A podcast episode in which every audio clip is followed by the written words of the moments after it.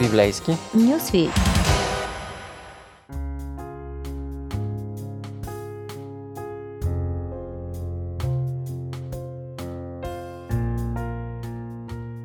Здравейте, приятели! Аз съм Ради в Библейски Нюсвит. Се придвижваме в разказа на Евангелието на Марк, където приближаваме отново езическите градове в областта на Кесария Филипова. Христос и учениците са там в едно градче, в тази област, защото може би Исус иска да се отдели от тези непрекъснати провокации и спорове, които стават неизбежни, когато са на територия, на която юдаизмът има контрол. Фарисеите, книжниците непрекъснато се опитват да повдигнат някоя щекотлива тема. И затова Исус се отдръпва, може би се опитва да спре с проповедите и да се посвети на учениците повече. Искат да им каже нещо много лично и много страшно. Наближава момента да ги подготви за предстоящите събития, да им сподели за трагичната съдба, към която се приближава с всеки изминал ден, как ще приемат такава новина? Исус се опитва наистина да ги подготви. Той се усамотява и се моли за тях, иска сърцата им да могат да се адаптират към това, което дори не им е идвало на ум, кара ги да се вглеждат в убежденията и представите си, да оценяват какво преживяват и отношението си към него – настройва мислите им с въпроси от този род. Според, както казват хората, човешкият син кой е? Марк 8 глава 27 стих. Учениците съобщават различни догадки и слухове, които вървят по адрес на Исус. Някои като Ирод го считат за природения Йоанн Кръстител, други го мислят за Илия, трети го вземат за друг пророк, разпалени от чудесата му, Масите го обявяват за син на Давид, т.е. законният наследник на узурпирания трон.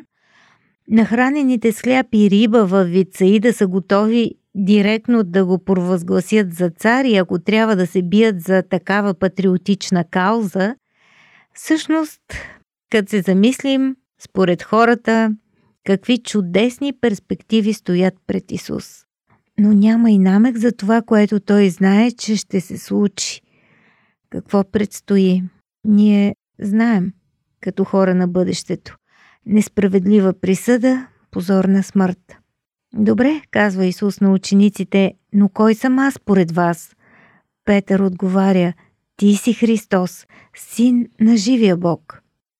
Исус признава, че ученикът дава верен отговор, но му забранява да го разпространява, да говори за това напред-назад. След това Исус започна да ги учи как човешкият син трябва много да пострада и да бъде отхвърлен от старейшините, главните свещеници и книжниците и да бъде убит и след три дни да възкръсне. И открито говореше за това. Марк 8 глава 31 стих. За какво се надяват учениците? Те и до сега се надяват, че Христос ще царува. Тайно си мислят, че Той няма да остане някакъв беден и неизвестен учител. Усещат как времето назрява, когато Той ще заяви законните си претенции към трона и ще получи подкрепата на хората. Никой от тях не си представя, че опозицията на книжниците и фарисеите няма да бъде сломена – нито че техният благороден учител ще бъде обвинен, осъден като измамник и разпънат като престъпник.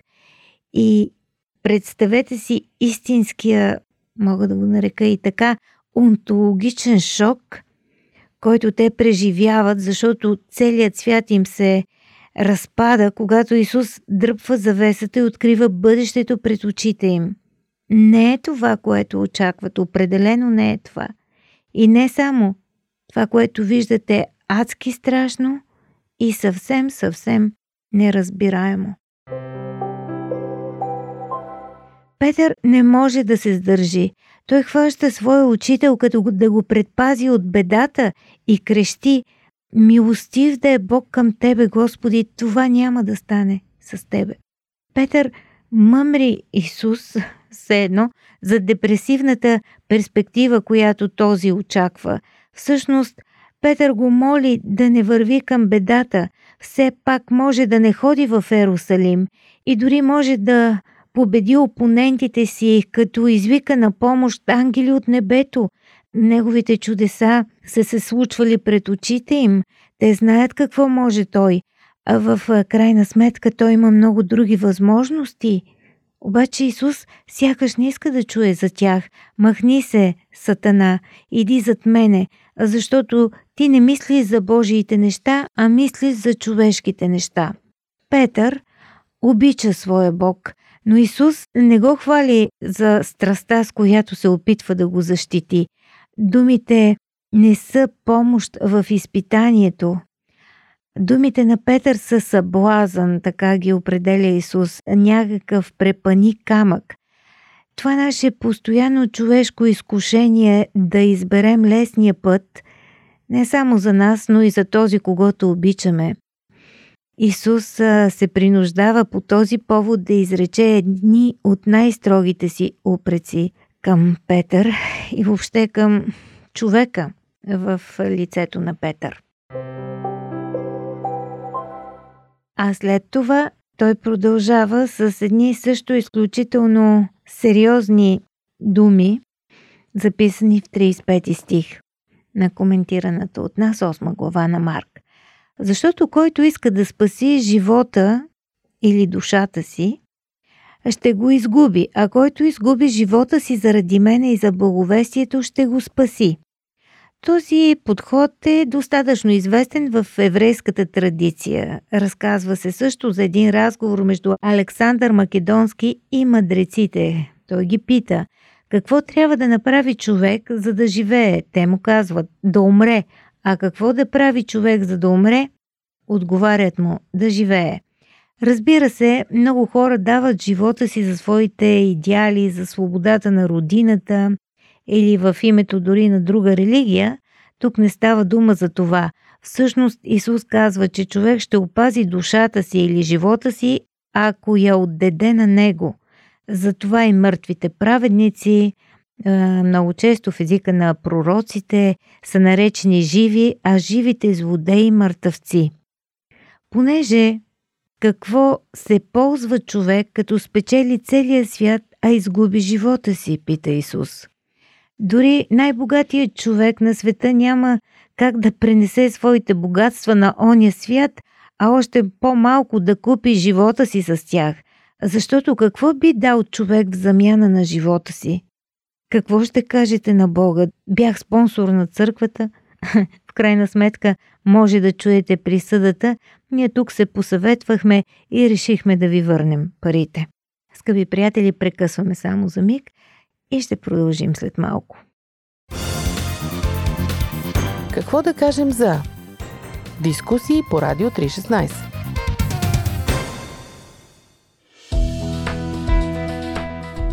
Радио 316, точно казано.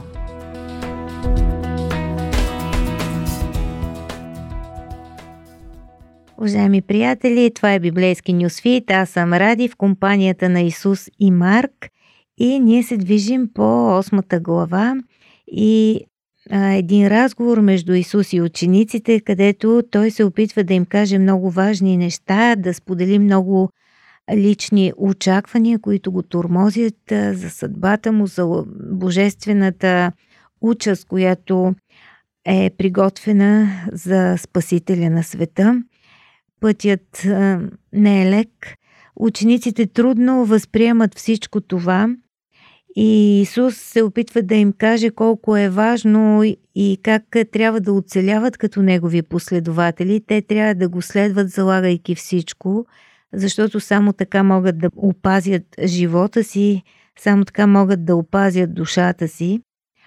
И още един много интересен текст, който ни говори за изкушението на последователите, също и за един вид религиозно изкушение – Защото ако се срамува някой поради мене и поради думите ми в този буден и грешен род, той човешкият син ще се срамува от него, когато дойде в славата на отца си със своите ангели.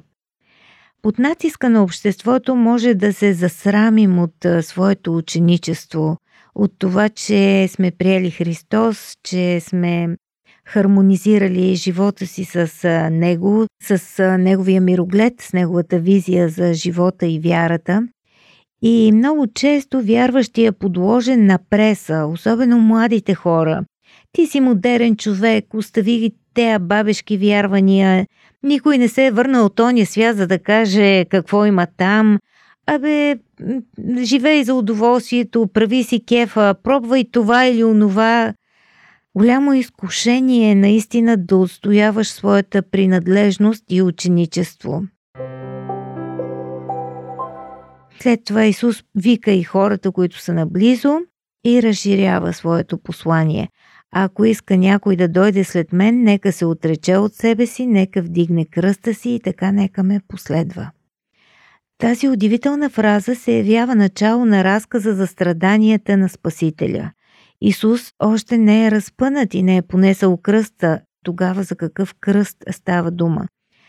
Тук може да има и а, една реминисценция, едно завръщане към старо тълкуване върху битие или така наречения еврейски мидраж. Може би Исус намеква за саможертвеността на Исак в историята, в която Авраам получава заповед от Бог да принесе единствения си син в жертва. Те отиват на едно възвишение, за да направят това. Исак носи дървата. Той а, лично взема тези дърва, върху които ще бъде изгорен и ги носи към жертвеника. Като осъден, който носи кръста си, ни казва този коментар, еврейски коментар. Дали Исус прави известно завръщане към него или не, Ясно е обаче за учениците, че кръстът е свързан с властта на Рим по това време. То е средството за най-жестоката и унизителна смърт. От големите престъпници са изисквали сами да занесат кръста си до мястото на екзекуцията. Често пъти те са се противили отчаяно, докато ги надвият и ги натоварят с този инструмент на собственото им мъчение. Но Исус казва на учениците да вземат кръста си и да го носят сами след него.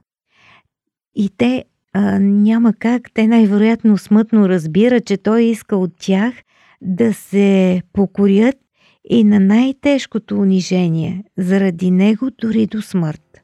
И така, скъпи приятели, приключвам този коментар с картината на учениците Исус в областта на Кесария Филипова, където Христос е далече от своите врагове и от Ирод и от Каяфа, и от управника, и от първосвещеника. Той няма защо да се бои от омразата на евреите или от властта на римляните.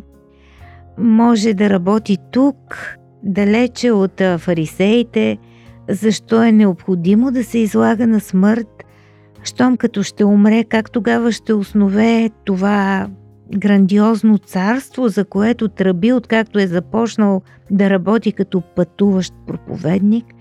За учениците това е цяла мистерия. Дори и сега те вървят по брега на Галилейското езеро към града, в който всичките им надежди ще се разбият. И все още дълбоко в себе си, тайничко, някак, се надяват на някакво непредвидимо обстоятелство, нещо да изникне, нещо да се случи, което да предотврати тази смъртна заплаха, надвиснала на техния любим учител. Да ги оставим тях, да си помислим и за нас, и за това, което можем да четем и в страниците на историята на Църквата на Исус – Служенето за него също е възможно да завърши със смърт в реалния живот. Работата за Бога може да предизвика гонение, може да предизвика преследване. За щастие, ние не живеем в такива мракобесни времена, но кой знае, историята го показва много пъти, затова Исус казва Ако искаш да вървиш след мен, отречи се от себе си, вземи кръста си, на който ще бъдеш разпънат, вземи куршумът, който ще те пронижи или ножът, който ще те пробуде, вземи мъчението си и ме следвай.